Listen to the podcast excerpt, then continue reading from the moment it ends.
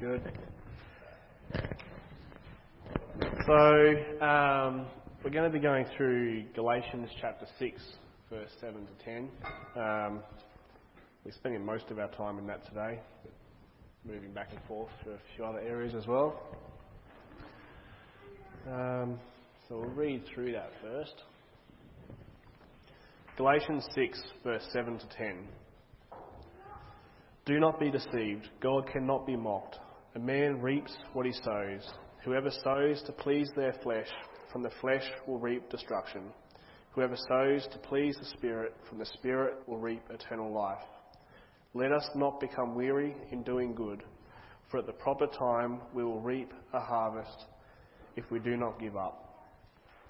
Therefore, as we have opportunity, let us do good to all people, especially to those who belong to the family of believers.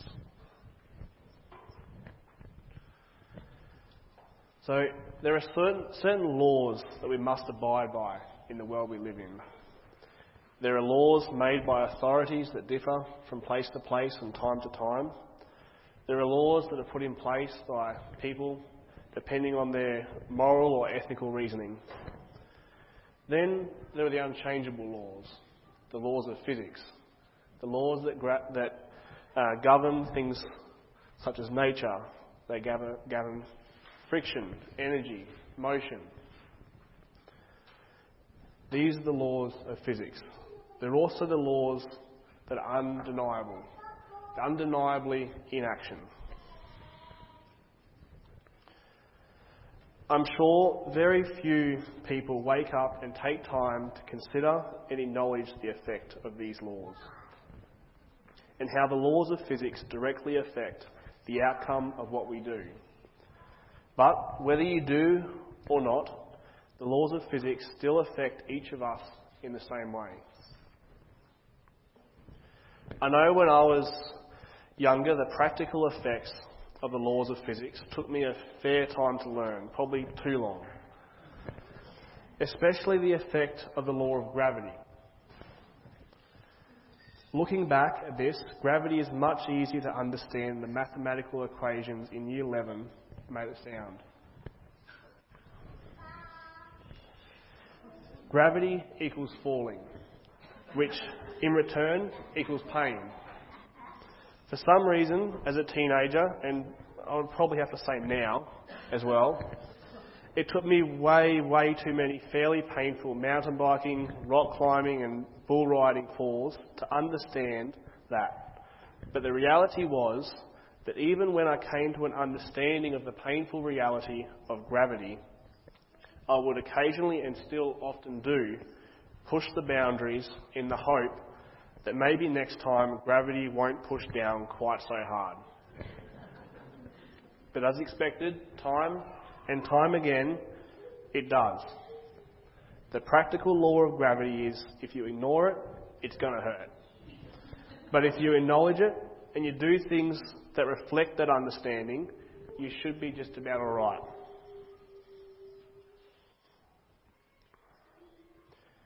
but also that gravity will and cannot be mocked. How often do we find ourselves in a similar situation spiritually? We know the effect of what we are doing. We know what we are doing is not going to reap good things. We know it's not going to, re- to result in God-like outworkings we know it won't result in reaping spiritual or eternal rewards. We know that sin is bad and it will hurt in the future, but we ignore it.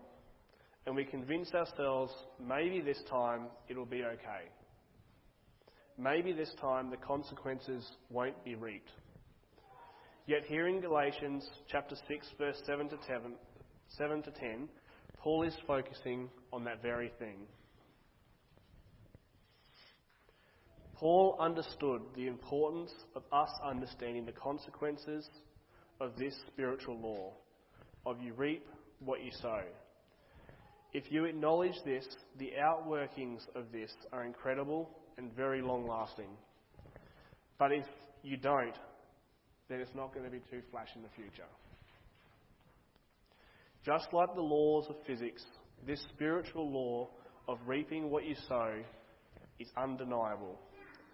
Many cultures and religions have tried to explain it in different ways due to a lack of understanding this biblical truth. In the last few years, it's been described as what some would call karma. By other cultures, they've described it as, as a thing called incarnation, where supposedly you return as some kind of different creature based on how good of a life you lived or how good you treated people or how good the decisions you made were throughout life. The reality is, in the world we live in, especially today, we consistently face choices. Opportunities to do what we enjoy right now or what feels good right now. But not everything that we feel is good for us is beneficial or necessarily righteous or godly. So, given how far we are into Galatians, I'm hoping that most of you have caught on to what um, the whole topic of Galatians is. Um, so, obviously, it's about freedom. Hopefully, you've caught on to that by now. Um, but especially the freedom we gain through Christ, through faith. This understanding is foundational to our understanding of our salvation. And I strongly believe a proper and full understanding of this freedom we have as Christians will and should greatly change our urgency to live a life reflecting Christ and living a life that greater displays the same grace, forgiveness, and love that we have received. So, what exactly does Galatians 6, verse 7 to 10, have to do with freedom? What does reaping and sowing have to do with our freedom as we know that we aren't saved by our actions or simply being good? We don't sow good morals and ethics and reap salvation. We know our salvation only comes through faith. And it's the outworking of that faith and relationship with Christ that I believe Paul is talking about here. Paul's talking about our decision, about the decision we must all make. Do we choose to put our faith in Christ and reap the rewards of that? Or do we choose to place it in the things of the world? As it's been discussed a few times um, over the last few messages, Galatians chapter 1 and 2 is Paul validating the gospel of freedom. Chapter 3 and 4 are the theological aspects of freedom. And chapter 5 and 6 are the practical outworkings of freedom.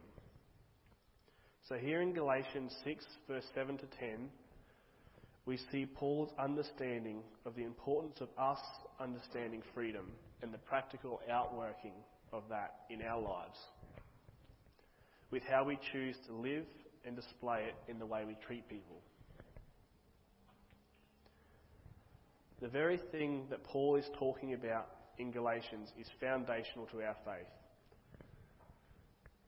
We see this in Matthew 22, verse 36 to 40, when Jesus was asked, Which of the commandments is the greatest? Teacher, which is the greatest commandment in the law? Jesus replied, Love the Lord your God with all your heart, with all your soul, with all your mind. And this is the first and greatest commandment. And the second is like it love your neighbour as yourself. All the law and prophets hang on these two commandments. As we will see throughout this section of Galatians, Paul completely understood the importance of putting God first and not allowing other things to take his place or pull us away from putting God as our first love. And secondly, also fully understand the importance of loving one another and how the two are inter- intertwined with each other. The loving God with all your heart, mind, and soul would and should produce the love for others that we are commanded to have.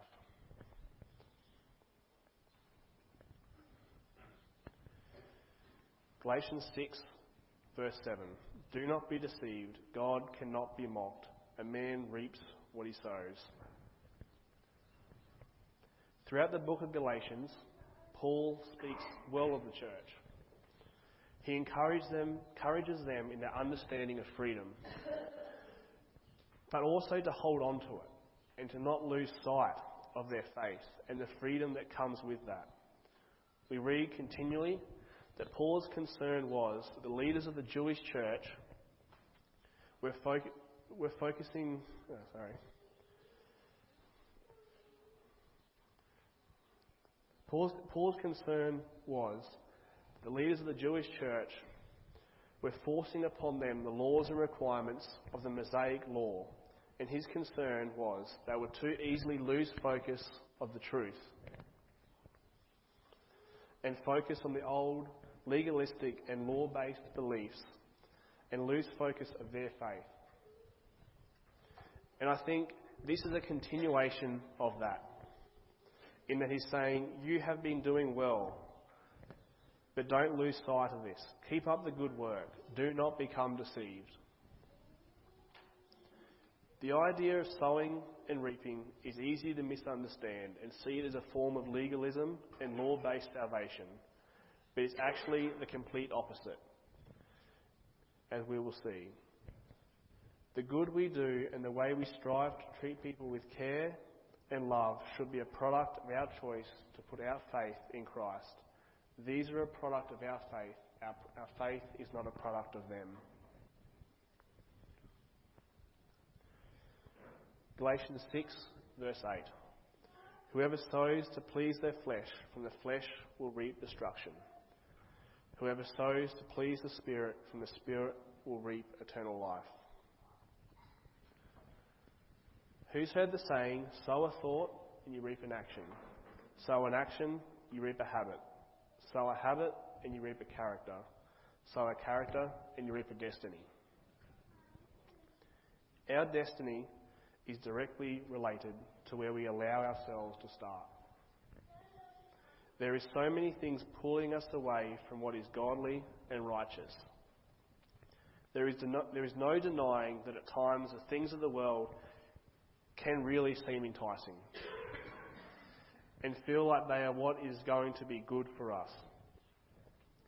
But the truth is that as good as they may look or as enticing as they may be, the result of these things will with no doubt be detrimental to ourselves and possibly even others.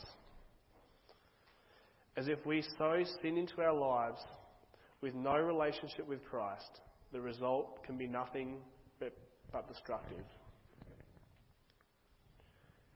Paul's encouragement to the church of Galatia, of Galatians, is to encourage them to make the choice to focus on building a faith-based relationship with Christ and focus on the continual action of humbly, humbling themselves and humbly serving Christ and the process of continually coming before God in admittance of their need for Him.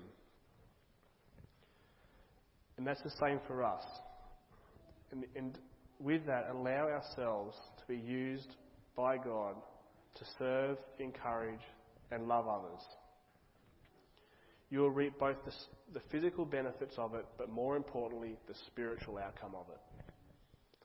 Here, Paul is reminding the church of what it means to focus on the things that are of God. Not to be blown around and pulled side to side by the things of the world, as the things of the world that we may see worthwhile sowing into are going to result in, de- in destruction, both destruction of the flesh and of the Spirit. Verse 9 Let us not become weary in doing good, for at the proper time we will reap a harvest if we do not give up. How many times have people thought to themselves or had the question asked, why do ungodly people do horrible stuff, go through life so easily? It just seems everything good just comes to them. Yet at times, as Christians, I find myself, as a Christian, I find myself struggling. I sow into the things that are of God, but just don't see the effect of it. I focus on the ways of the Lord, but still struggle by day to day, financially or with health or family issues or whatever way it may be. We are told here that we will reap what we sow. It doesn't exactly state if, where, or when we might potentially see worldly results. But we are promised with no doubt that we will, will receive an eternal reward and in the proper time. Just as sure as gravity has its effect on us, the same is true here.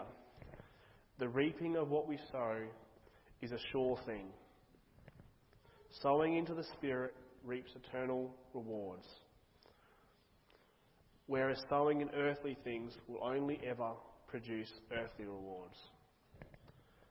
But at the end, the result, no matter how much good has been done, how many riches have been stolen, or what academic achievements have been achieved, the result can only ever be destruction.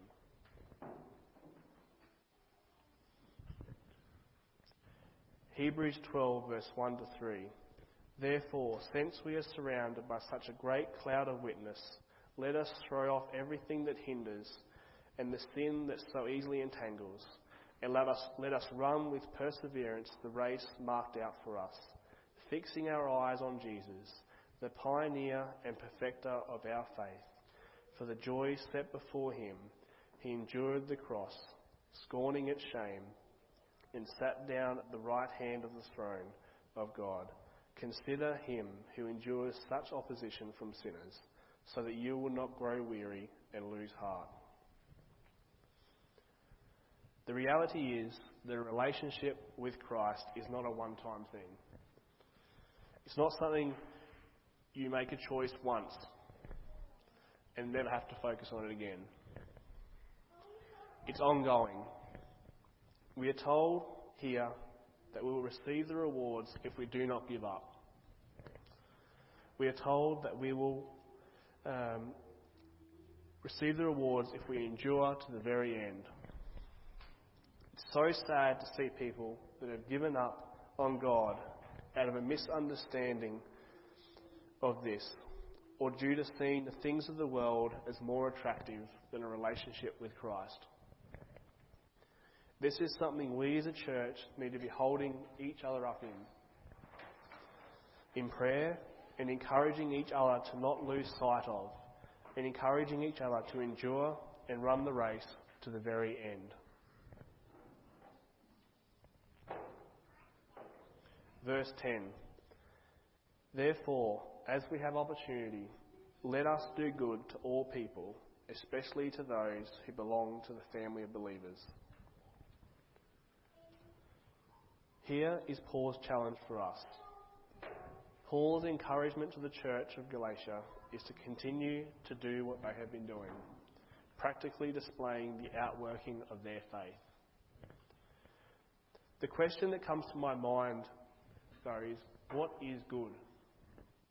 What does Paul mean by let us do good? I believe we can find an answer to this in Paul's letter to the Romans. Romans chapter 12, verse 1 to 2. Therefore, I urge you, brothers and sisters, in view of God's mercy, to offer your bodies as a living sacrifice, holy and pleasing to God. This is your true and proper worship.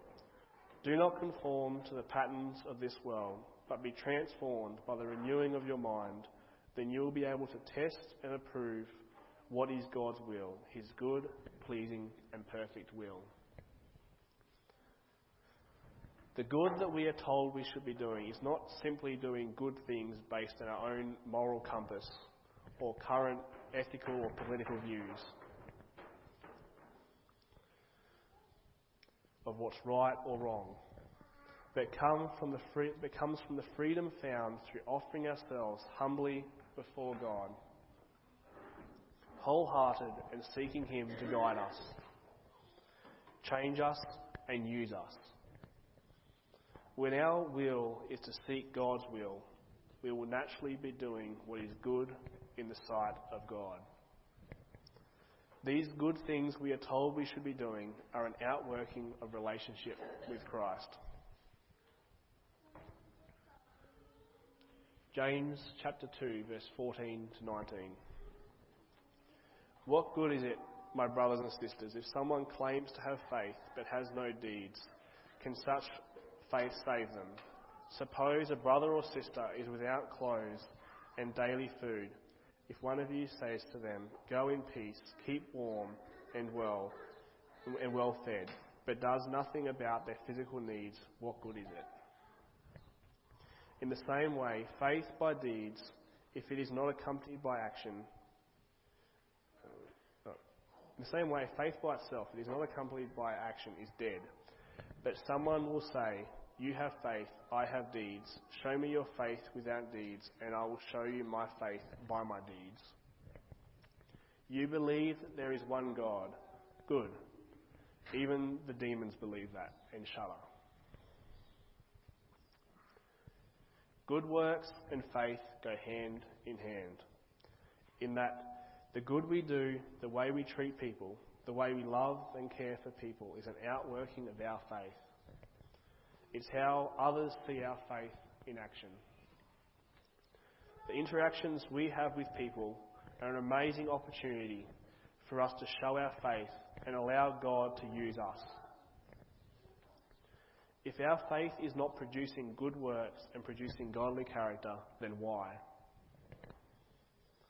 The outworking of our lives should be producing the fruit of the Spirit.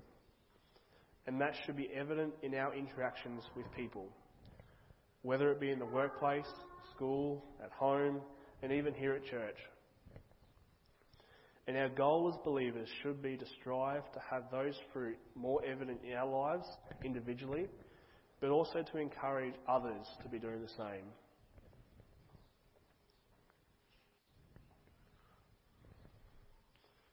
My challenge to us as a church is what are we sowing into? What does your heart, mind, and soul put as first priority? If your relationship, if you're sowing into sinful thoughts and actions, we are told the result will only ever lead to destruction.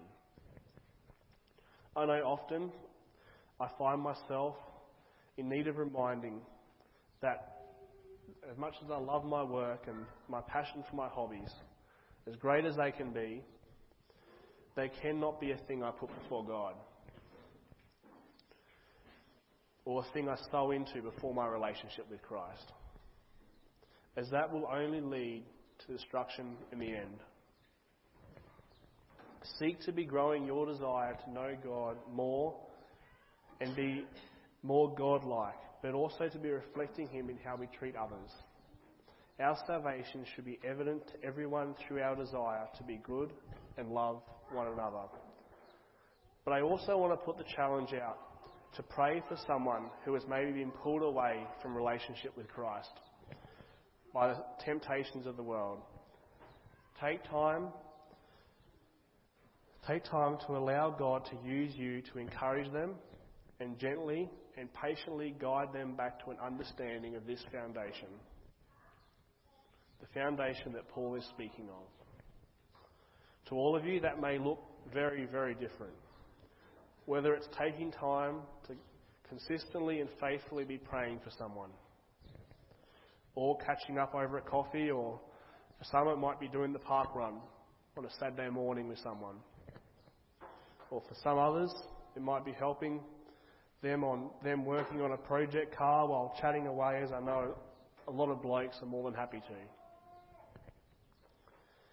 However, you feel called to build relationship, to be able to patiently encourage them to seek opportunity to be used by God in this. Let's pray. Lord, I thank you for your word. I thank you for um, the truth and encouragement that is in your word, and um, I pray that we can be continually seeking come to a greater understanding of it, Lord. I pray that you give us opportunities to be displaying to others um, the outworkings of our faith, Lord. And I pray that it'll be evident to those people around us. Amen.